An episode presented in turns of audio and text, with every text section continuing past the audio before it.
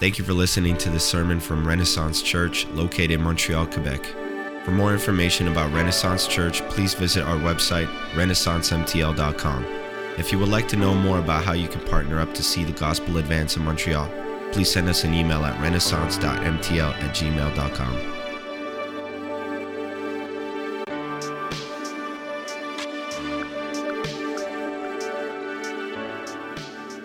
And so then today we come to Genesis 16, and we're going to see another time that Abraham and Sarah make a decision based out of fear rather than faith. And the underlying problem here is a lack of trust in God. If you were here a few weeks ago, it's the same thing that we saw when Abraham lied in Genesis 12. If you remember, Abraham and his wife Sarah, they go to Egypt. And when he gets on the way there, Abraham's like, if they know that Sarah's my wife, they're going to kill me because she's very beautiful and they're going to take her. So let's lie and say that Abraham's my sister. It ended up causing him all these problems. Why did he lie? Because he didn't trust God. And so we're going to see that same idea repeated in Genesis 16. And I think the fact that we have repeated examples of the same lack of trust in God is an important thing to note. Right? I can almost preach the same sermon that I did a few weeks ago. I won't, right? But what we're going to see, the takeaway is the same. And my main point a couple weeks ago is this. Fear causes us to make decisions based on our situation rather than on what God has said. And we're going to see that again in the passage this morning. All that to say, don't tune out. I think this lesson is repeated in God's word because you and I need it. We need to see this over and over because we are so prone to stop trusting God and to start looking for human solutions when we feel like God's not coming through for us. God's not there. Where is God? Where are you? Okay, I got to fix it myself. This is part of our nature, and we all fight this battle to say, God, where are you? Okay, I'll handle it myself. I'll just make it work. And so we see in this life that Abraham, he's got these moments of like, man, Abraham is such a man of faith. And then he's got these moments you're like, Abraham, what are you doing? Why are you, it's because it's us. We do that as well. And we need the grace of God. And the good news is that God gives us his grace. Finally, before we read, let's kind of zoom out even more. What are we reading here? What are we looking at? Well, God has promised Abraham children. And through this family, through Abraham's family, one day Jesus, the Messiah, our Savior, would come. So this is not a random story in the Old Testament. It is connected to Jesus. It is showing us how God is working his plan of redemption, even when Abraham and Sarah tried to make it work in their own way. Let's read Genesis chapter 16. It's a little long, not super long, so engage with it, think about it, picture it in your brain, and then we'll break it down together. Genesis 16. Now Sarah, Abram's wife, had borne him no children. She had a female Egyptian servant whose name was Hagar. And Sarai said to Abram, "Behold, now the Lord has prevented me from bearing children. Go into my servant. It may be that I shall obtain children by her." And Abram listened to the voice of Sarai. So after Abram had lived 10 years in the land of Canaan, Sarai, Abram's wife, took Hagar the Egyptian, her servant, and gave her to Abram, her husband, as a wife. And he went into Hagar, and she conceived. And when she saw that she had conceived, she looked with contempt on her mistress. And Sarai said to Abram, "May the wrong done to me be on you. I gave my servant to your embrace, and when she saw that she had conceived, she looked on me with contempt. May the Lord judge between you and me." But Abram said to Sarai, "Behold, your servant is in your power. Do to her as you please." Then Sarai dealt harshly with her, and she fled from her. The angel of the Lord found her by a spring of water in the wilderness, the spring on the way to Shur. And he said, "Hagar, servant of Sarai, where have you come from and where are you going?" She said, "I am fleeing from my mistress Sarai." The angel of the Lord said to her, "Return to your mistress and submit to her." The angel of the Lord also said to her, "I will surely multiply your offspring so that they cannot be numbered for multitude." And the angel of the Lord said to her, "Behold, you are pregnant and shall bear a son. You shall call his name Ishmael because the Lord has listened to your affliction. He shall be a wild donkey of a man." That's quite a description for someone, right? "His hand against everyone and everyone's hand against him. And he shall dwell over against all his kinsmen." So she called the name of the Lord who spoke to her, "You are a God of seeing. For she said, truly, here, I have seen him who looks after me. Therefore the well was called Beer-lahai-roi. It lies between Kadesh and Bered. And Hagar bore Abram a son, and Abram called the name of his son, whom Hagar bore, Ishmael. Abram was 86 years old when Hagar bore Ishmael to Abram. Let's pray, and then let's pull that apart a bit. God, again, we ask for your wisdom. Lord, that your Spirit would speak to us through your word, that you would reveal to us, God, what you are speaking this morning. Let us have hearts that are humble. Let us have ears that are ready to listen. And we pray this in Jesus' name. Amen. So as we dig into this, we're going to see how human solutions will not accomplish the purposes of God. And as we say almost every Sunday, there's a lot going on here, so we're going to try to get into it. We probably won't get into every bit of it, but we're going to do our best. I don't know who I'm talking about in third person, or in the we're I'm talking about up here. It's just me, but I'm going to do my best to explain. And again, just to clarify, soon we're going to see where Abram's name is changed to Abraham, and Sarai's name is changed to Sarah, but I'm just going to say Abraham and Sarah for the sake of simplicity. So when we look at this, when we look at Genesis 16, there are two major sections. The first one is Abraham and Sarah's decision, and the second one is kind of the result and things having to do with Hagar. So in verses 1 through 6, we see what Abraham and Sarah did. And if you remember, they have been promised a child, but verse 1 reminds us they still have no child, right? Sarah, Abram's wife, had borne him no children. Now, I think we need to pause and remember, the entire story of Abraham is built on the fact that God says, I'm going to make you into a great nation. You're going to have sons and grandsons and great-grandsons and so on and so forth until there's, thousands and thousands, right? And so, up to this point, they're stuck. They're what are we supposed to do? Sarah can't have children, and they are still waiting. But it reminds us of this. They've been promised a child, but there's no child. Verse 1 tells us Sarah has an Egyptian servant named Hagar. Verse 3 tells us that it has been 10 years since they have arrived in the land of Canaan. So it's been even longer than that since God promised them children in Genesis 12. That's a long time. Even for us to think about, something waiting 10 years for something, that's a long time, right? We have any 6-year-olds in the room? Anybody close to 6? Can you imagine waiting? The time to get your driver's license seems like ages and ages away, right? But, 10 years, right? So they've been waiting a long time, and this passage shows us that Abraham and Sarah are tired of waiting, and they can't see how God is going to keep his promise. And so they take matters into their own hands. Verse 2 says, Sarah says to Abram, hey, take Hagar. Maybe God's going to give us a child through my servant. And Abraham listens. We'll get to that in a little bit. And so the story continues.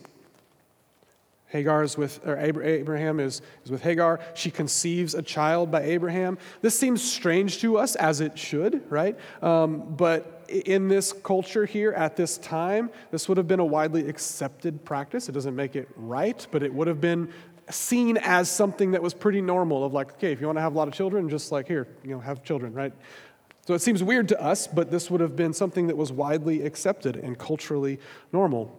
Then verse 4 tells us when Hagar knows that she is pregnant, it says she has contempt for Sarah. She begins to despise her, right? What's going on? There's some deep emotional and relational battles going on here, right? There's jealousy, there's anger, there's belittling, there's Sarah who is just, I've never been in the position of not being able to have children, but I know that it is an emotional thing, right? And Sarah's dealing with that, and all of a sudden Hagar's well, You who are you now? I can have children, so Abraham's mine, right? So there's all this stuff going on, right? It brings kind of a whole new level to this is a complicated relationship status, right? And it makes sense. Hagar has been used. She now has a child, but it's not really hers. And so there's a power struggle here. And she knows she's going to be pushed to the side. In her mind, they're going to take the child, push her to the side, and she's I don't want that. And so she's angry. She has contempt for Sarah. And in verse 5, Sarah tries to put all the blame on Abraham. She's hey, I gave her to you, and now she hates me. And Abraham says, do whatever you want with her. And so both Abraham and Sarah together are very harsh to Hagar. They send her away into the wilderness. She's pregnant and alone in the wilderness. Well, here's what I want us to see, though. In verse 4, we see this brokenness, but why does there's brokenness here that comes from Abraham and Sarah's decision? Right? It's important to see that the brokenness led to more brokenness. This is often very true in our lives. When we try to fix something in our own power, it doesn't actually get better. It creates more problems, right? Brokenness leads to more brokenness, and we'll get into more of that in a moment. So that's kind of what's happening here in the first half of this passage. Let's look at the second half of the passage, verses 7 through 16. This describes God coming to meet with Hagar.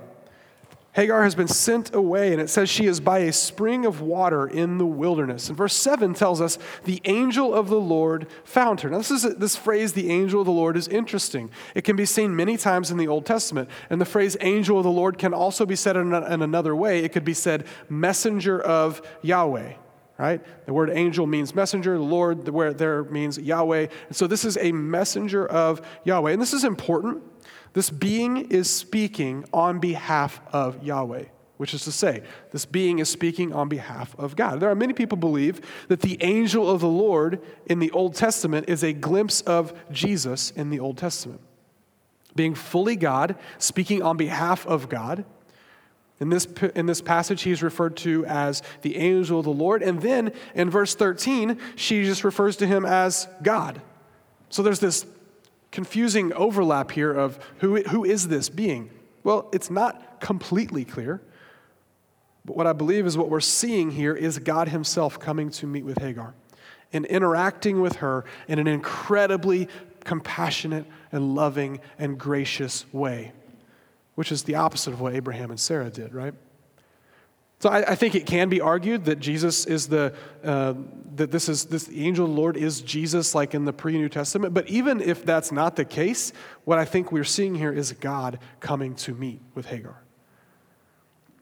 So the angel of the Lord comes to her and he says, "Where have you come from and where are you going?" And then he tells her to go back to Sarah.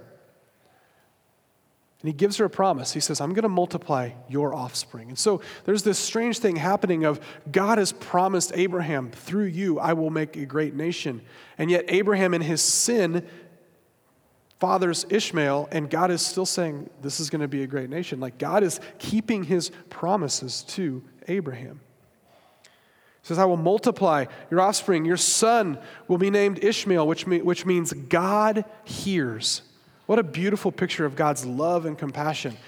If you're Hagar and you're alone in the wilderness and pregnant and you basically think you're going out there to die and God comes to meet with you and says, I'm giving you a son. And his name means God hears. And every time you say his name, it's a reminder that God hears and God knows. In verses 11 and 12, it tells us Ishmael's life will not be easy. It will be full of contention and strife and problems, but in this moment, God is caring for her.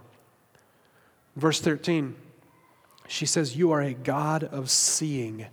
Truly here have I seen him who looks after me. We see the heart of God here.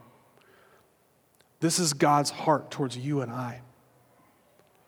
Hagar's been cast out. She's in the wilderness, pregnant, probably assuming she's going to die, and God comes to her, and he sees, and he hears, and he knows what's going on, and he cares for her.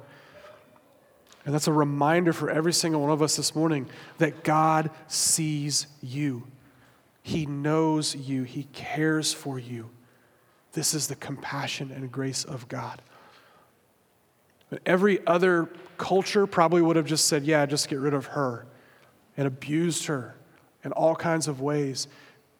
We see a picture of the grace of Jesus come in saying, no, you've felt brokenness, you've been broken, you've been hurt, but I'm coming to restore because I'm a God of grace and compassion. This is who God is and how he deals with and how he interacts with Hagar.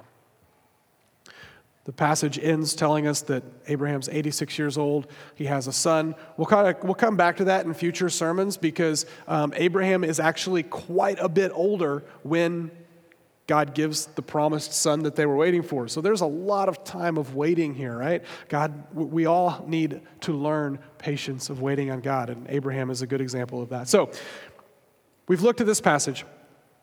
I have three kind of reflections on this passage that remind us of this truth that human solutions will not accomplish the purposes of God. The first kind of reflection is this, is looking at the place where faith begins. This one's kind of we're kind of stepping back from the story here a little bit because the flow of the whole story of Abraham is important. And as we preach through it, we're kind of breaking it up a bit, like a little bit here and there, week by week, but it's all one story. It's Abraham's life, right? So I already mentioned in Genesis chapter 15, God makes a covenant or a promise with Abraham, where God again reiterates he's going to give him his very own son, and that his future family will be as numerous as the stars in the sky, and that they would fill the land that God had promised to them. And so Abraham in this moment should be full of faith. Right? God, he has just met with God, and God has, like if you remember this crazy story that Graham preached on last week where Abraham falls into a deep sleep and there's these animals and God cuts them in half, and all of it was a picture of God saying, I'm going to keep my covenant to you and my promise to you. Abraham should be full of faith. He has just encountered God and heard these promises again. And then we come to Genesis 16. And the next thing we see is Abraham and Sarah acting in doubt, fear, and a lack of trust of what God has promised them. And I think Abraham and Sarah's actions teach us something, right? It is easy to have faith when everything is good, when we are on a spiritual high, when we have encountered God. But it can be so hard to live in that faith when we step away from that. On Monday morning, or when things don't feel right. And I think even the idea of church, this is a good example of this, right? We gather here and we sing these amazing songs. We're reminded of the faithfulness of God, and we look in God's word, and we go out of here hopefully encouraged and refueled, and then we forget. And we forget the faithfulness of God, and we are prone to say, oh, God, I can't trust you. I got to take care of it myself. So it leads to this question, where does faith begin? I think faith begins in the Genesis 16 moments of life. Because the Genesis 15 moments where God is just like there meeting with us, like in a sense, that's an easy place to have faith. But when we come to the moments where we're saying, okay, now what? That is where faith begins. It's in the everyday moments of and decisions of life. When we're cooking a meal or folding clothes or unloading the dishwasher again or commuting to work or hanging out with friends, faith in these moments looks like continuing to trust in what God has promised even when we can't see it. Faith is easy in Genesis 15. It's hard in Genesis 16, but that is the nature of faith. Hebrews chapter 11, which is known as the chapter of faith, right? And in verse 1, it says, now faith is the assurance of things hoped for, the conviction of things not seen. So there's this whole element of if we want to learn to live by faith, that is not an easy place to live. Because we can't see the outcome. We don't know what God's doing, and it requires waiting and trusting even when it doesn't make sense. So how do we live with faith? What helps us do that? And this is going to be super fast, and this could probably be a whole sermon on its own, but I think you're going to get the point. How do we live by faith? I'm going to give us three things. His word. God's word, we read it, we know it, we see who God is. Man, as I've been preparing this, we think... There's a sense where, like, you know, we think, okay, the New Testament, oh, that's great. Like, the stories of Jesus and these miracles, and it's easy. Like, it's very clear what, you know, what God is writing. And we go to the Old Testament, we're like, man, what's this, like, mistress and this? And what's happening in these things? And yet, what I want us to see is when we dig into God's word, the whole of God's word, Old Testament, New Testament, we dig into it, we start to see, like a mirror, ourselves reflected. We see who God is. We see who we are and what we are like when we look at the life of Abraham. We need God's word. It helps us live by faith. So we need his word. Secondly, we need his spirit, right? This is not me saying, hey, be better, have more faith. That's not what we say. We know that we are weak, and we need the Spirit of God to strengthen us and help us. So we need his word, his spirit. And thirdly, we need his people. We need each other to say, we need to walk by faith together. And here I am today. I'm struggling. I'm weak. I need you encouraging me. I need you praying for me. So how do we think about this? This place where faith starts, it starts where life can be hard. But how do we do that? His word, his spirit, his people. Okay, that could be a whole sermon, but I'm going to move on. So where does faith begin? In everyday, normal life. Second thing we see, second reflection, we see the pitfall of human wisdom. Is anyone old enough to ever play the game Pitfall on Atari? I played that game. Does anybody have any idea what I'm talking about? A few? Okay, good. All right. I don't remember the point of the game, but I think you could fall into things, hence the name of the game, right? It's the pitfall of human wisdom. This is the second thing we see in this passage, right? God is going to provide a child for Abraham and Sarah. They just can't see it. They don't know when. It's not happening. We see the whole story. For them in real time, you can put yourself in that position and you're saying, okay, God, you've gave us a promise, but there is nothing that makes sense about it. It's not happening. They're getting tired of waiting. Can anybody else relate? I can. Yeah, we can, right? And we get to see in this passage the brokenness that results from trying to help God along with his plan. We've already mentioned, it's been 10 or more years of waiting, and Sarah here thinks that God needs help, and Abraham goes along with it. A few weeks ago when I preached, I actually used this quote. I'm going to use it again because I think it's good.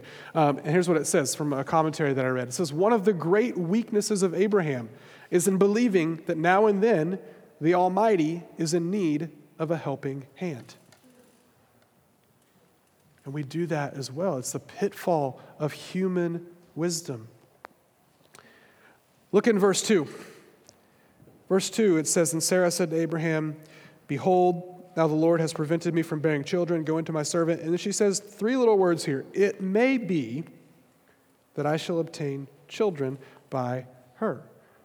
As I was studying this, those three words just stood out to me of how dangerous those words are in our own human wisdom to say, it may be, or maybe, right? Maybe this is what God's plan is. Maybe I can be fulfilled in this way. Yeah, God said that, but maybe this is it.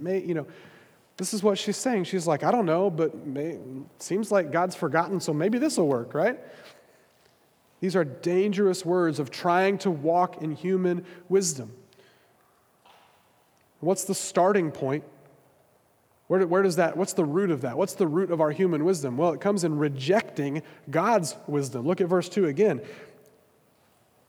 where Sarah says, behold now, the Lord has prevented me from bearing children. She is blaming God for this. Sorry. And she's angry, and she's blaming God. She's like, look what God has done. She's rejecting his wisdom, and that's where we begin to start walking in our own wisdom when we reject God's wisdom. We're saying it's his fault. This is our natural default, to distrust God, to be skeptical of him. And it leads to walking in human wisdom. In verse 2, it says, Abraham listened to the voice of Sarah. And I have a note that I wrote in my Bible a long time ago that just says, rather than the Lord, right? Abraham had heard the voice of God. He knew what God was promising very specifically. But in this moment, Abraham listened to the voice of Sarah rather than the voice of the Lord. And what she was suggesting was standard practice. It's what everyone did. It made sense. It was logical to them. It just wasn't God's plan. And God's plan, in his timing and in his way, are good. But trying to accomplish God's plan in our timing and in our way only leads to brokenness. In Proverbs chapter 3 is a well-known scripture. This will be on the screen. It says, "Trust in the Lord with all your heart and do not lean on your own understanding. In all your ways acknowledge him, and he will make straight your paths. Be not wise in your own eyes. Fear the Lord. Turn away from evil."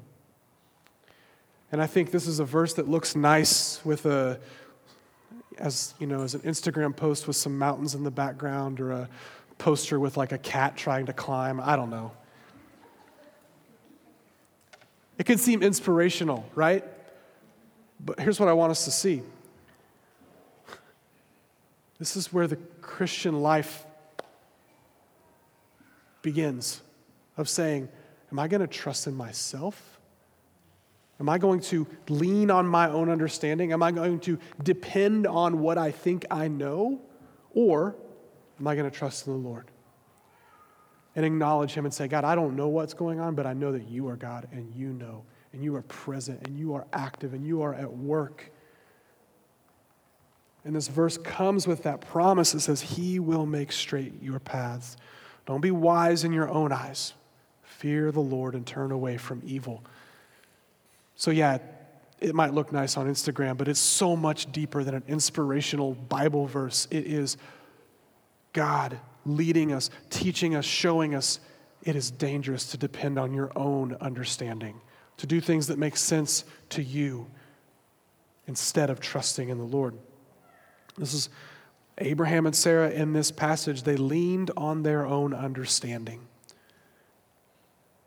And their actions here are an example of brokenness, trying to fix something. They were trying something to fix their deep needs and desires, and we do this as well. We begin to walk in brokenness when we look to other things to fix the deep needs and desires that we have. We already pointed out how in verse 4, brokenness, their decision, Abraham and Sarah's decision, led to more brokenness. Their actions led to the animosity with Hagar and even caused future issues with Ishmael and his descendants. What I want us to see is this chapter shows us the pitfalls of living in human wisdom. Now, this has nothing to do with saying, hey, God has wired us all. God has given us the ability to have common sense and to be wise and smart and make good decisions. Like, God has given us those things. But what we're looking at here is when we step out of saying, God, I know what you've said, but I think my thing makes more sense. That's what we're talking about. So how does this play out in our lives? I'm going to give some examples that I gave a few weeks ago because I think they are so important, and I think it's where we live, right? The pitfalls of human wisdom come when we try to find shortcuts in relationships. And you may be here today and you may say, I want to be married one day. I want to have this person. And I want to, you know what, I think the best thing is that I'm able to marry someone who loves Jesus and is kind and all of these things and wants to honor God with their lives. And yet you look around and you're like, where are they at? I don't see them. Right? And the temptation there is to take a shortcut and say, well, it may be that this is the person. They're not really loving Jesus and following Jesus, that they're kind of doing their own thing, but maybe that'll work. And we get ourselves into brokenness. And maybe it's not in a dating or romantic relationship, or maybe it's in a friendship or relationship where we say, I really need friends, I really want these people, and I want people that are going to encourage me and point me to Jesus, but where are they at? And so I'm going to settle, maybe this will work, maybe this will fill that need. And we take a shortcut for what God would intend. We take shortcuts in our physical desires. We think, hey, I want to be happy and feel good, and so maybe another bowl of ice cream is going to do that. But it's not, right? Or we think, as humans, we have physical, even sexual desires, and to say, okay, what has God intended for that? God has given us those things, and yet we can try to take shortcuts to find fulfillment that only lead to more brokenness. We can try to take shortcuts in our finances to say, God, I know that I am to trust you, that you will provide, but I don't see it. I'm tired of waiting, so I'm going to try to figure it out on my own. and we get ourselves into brokenness. We can take short wanting to form me and shape me to be more like Jesus, but that takes a really long time, and so I'm going to try shortcuts, and I'm just going to try to improve myself and be better, but these are not the process that God is taking us through. So basically, human wisdom is that message we hear. The message is all around us. Do whatever you want, when you want, do what feels good, but it's dangerous, and it's a pitfall. Because human solutions will not accomplish the purposes of God. Finally, last point, and maybe you're thinking, okay, Abraham, you're sitting here today and you're like, okay, wait a minute. God came to Abraham and said, Abraham, go to the land that I'm going to show you. I'm going to make you into a great nation. I will bless you. And through you, all families of the earth will be blessed. And Abraham says, yes, I obey, I go. And then God comes back and says, I'm going to give you a son. You're going to be... And so Abraham has this very specific thing. And maybe you're sitting there and saying, what promises from God am I actually waiting on? I mean, it was clear for Abraham, but what about me? What has God promised? So this point is the promises of God to you. And one of the most common questions that I hear as a pastor, and I would guess a lot of people as a pastor would hear, is, how do I know God's will for my life? It's a good question, and many of us have that. And I believe it is an important question, and I do believe that God guides and leads us as individuals, as families, to do specific things. He calls us and leads us in specific ways. But more often than not, God is less concerned about specifically what we are doing and more concerned about who we are and how we are living. So when we ask that question, what is God's will for our lives, there is a sense that he has already made that abundantly clear to us through his word. So if you have the question, okay, what has God promised? What am I waiting on here? I get the story of Abraham, but what is that for me? And I would say this, we have heard from God. What are some things that we've heard? Well, Scripture shows us Jesus is the only way to God. We've heard that. We've heard the command, go make disciples of all nations. We've heard the commands over and over to love one another, serve one another, encourage one another, all of these things that Scripture has called us to do. We know that we are called to worship God and him alone. And the list can go on and on. When we get into Scripture, we have heard from God. Now, here's the problem. We often try to avoid these things instead do what we want. And we try to help God in finding a fulfilling life when a fulfilling life is found in living for his glory. So in a sense, the promise that God has given to us is saying, that God has said, I love you. I have rescued you out of your sin. I will forgive you and make you new. I've sent you out with a mission, and you can live your life for the glory of God. And in that, there is deep joy and deep fulfillment. But instead, we say, okay, yes, thank you, God. You've promised you're going to do those things. But maybe this would be better. And we step out of what God has promised to us. And we try to find a fulfilling life in other things, right? We can come in our lives, just like Abraham, we can come to the point of joy, of seeing God's promises, of fresh surrender like Abraham did in Genesis 15. And then we face the realities of life, like in Genesis 16, verse 1, where we realize, oh, wait, I still don't see it all yet. And we end up running to other things to bring us joy, rather than Christ himself, the source of our joy. And so the promise that God has made to you and I is that he will be with us, that he is enough for us, that he will satisfy the deepest places of our hearts, that we don't have to strive or help God out in finding the joy and the purpose that God has designed us for. He will do these things. And so God has made a promise to you. And for some of us, there are even more specific things where we know, okay, Here's a desire that I have, but I'm just going to wait and trust that God knows what he's doing. But in the meantime, what do?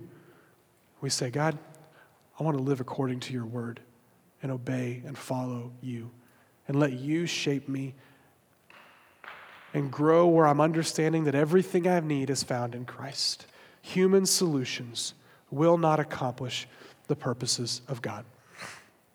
I'm going to close with this, right? That phrase, if you can put that back up there, that phrase is true. Human solutions will not accomplish the purposes of God, but God has a solution to accomplish his purpose. And we look to the cross and we look to Jesus and see that Jesus has accomplished everything on the cross. And when we look at the story of Abraham, it matters because it all points to Jesus. The promises that God has made to Abraham lead us to Jesus. And our human propensity to try to fix ourselves, to try to make ourselves acceptable to God and to others, it's all in vain. We can't use the human solutions of saying, okay, well, I just need to be better. I need to be more serious about this. I need to read the Bible more. I need to pray more. I need to be better. And if I do that, that's going to accomplish what God wants to do in my life. That's not the way that it works. We cannot fix ourselves. Our sin separates us from God, and there is no human solution that will save us, that will work. This is where the beauty and the truth of the gospel becomes clear to us, that in our sin, in our brokenness, we have sinned against God. We are separated from God because of our sin, and we each have to come to the point where we understand, I can't just be good enough. I can't just do better. I've got nothing. But what I can do is come to God in humility and say, God, I am broken and sinful. I have no hope apart from you.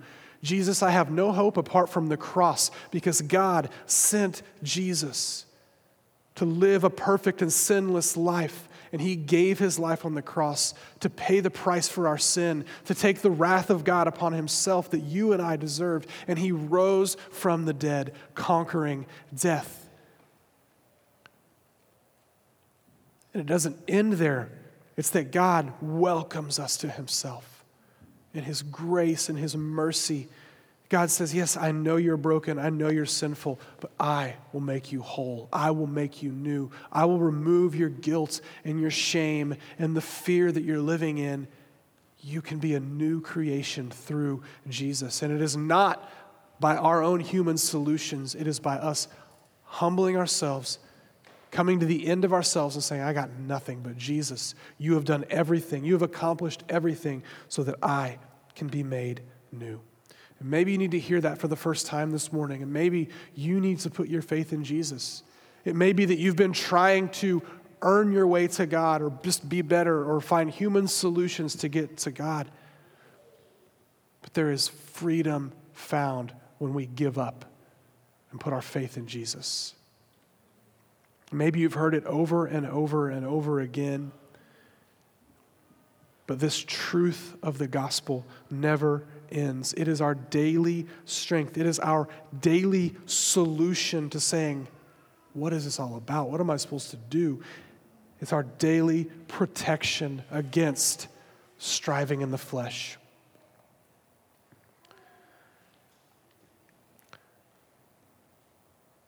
We're going to close. We're going to continue in worship here in a moment. But I do want to open up just the opportunity that if you want to pray with someone, if you want to know how to follow Jesus, we would love to talk with you and pray with you about that. If you just need someone to pray with you, if you have spiritual questions, we would love to do that. Human solutions will not accomplish the purposes of God. But praise be to God that he has sent Jesus to accomplish his purposes, to keep his covenant, and to show his faithfulness. Let's pray. Thank you for listening to the sermon from Renaissance Church. If you have any questions about the sermon or would like to know more, please feel free to contact us by email at renaissancemtl@gmail.com or reach out to us on social media. It's our passion to love Jesus, love each other, and love our world.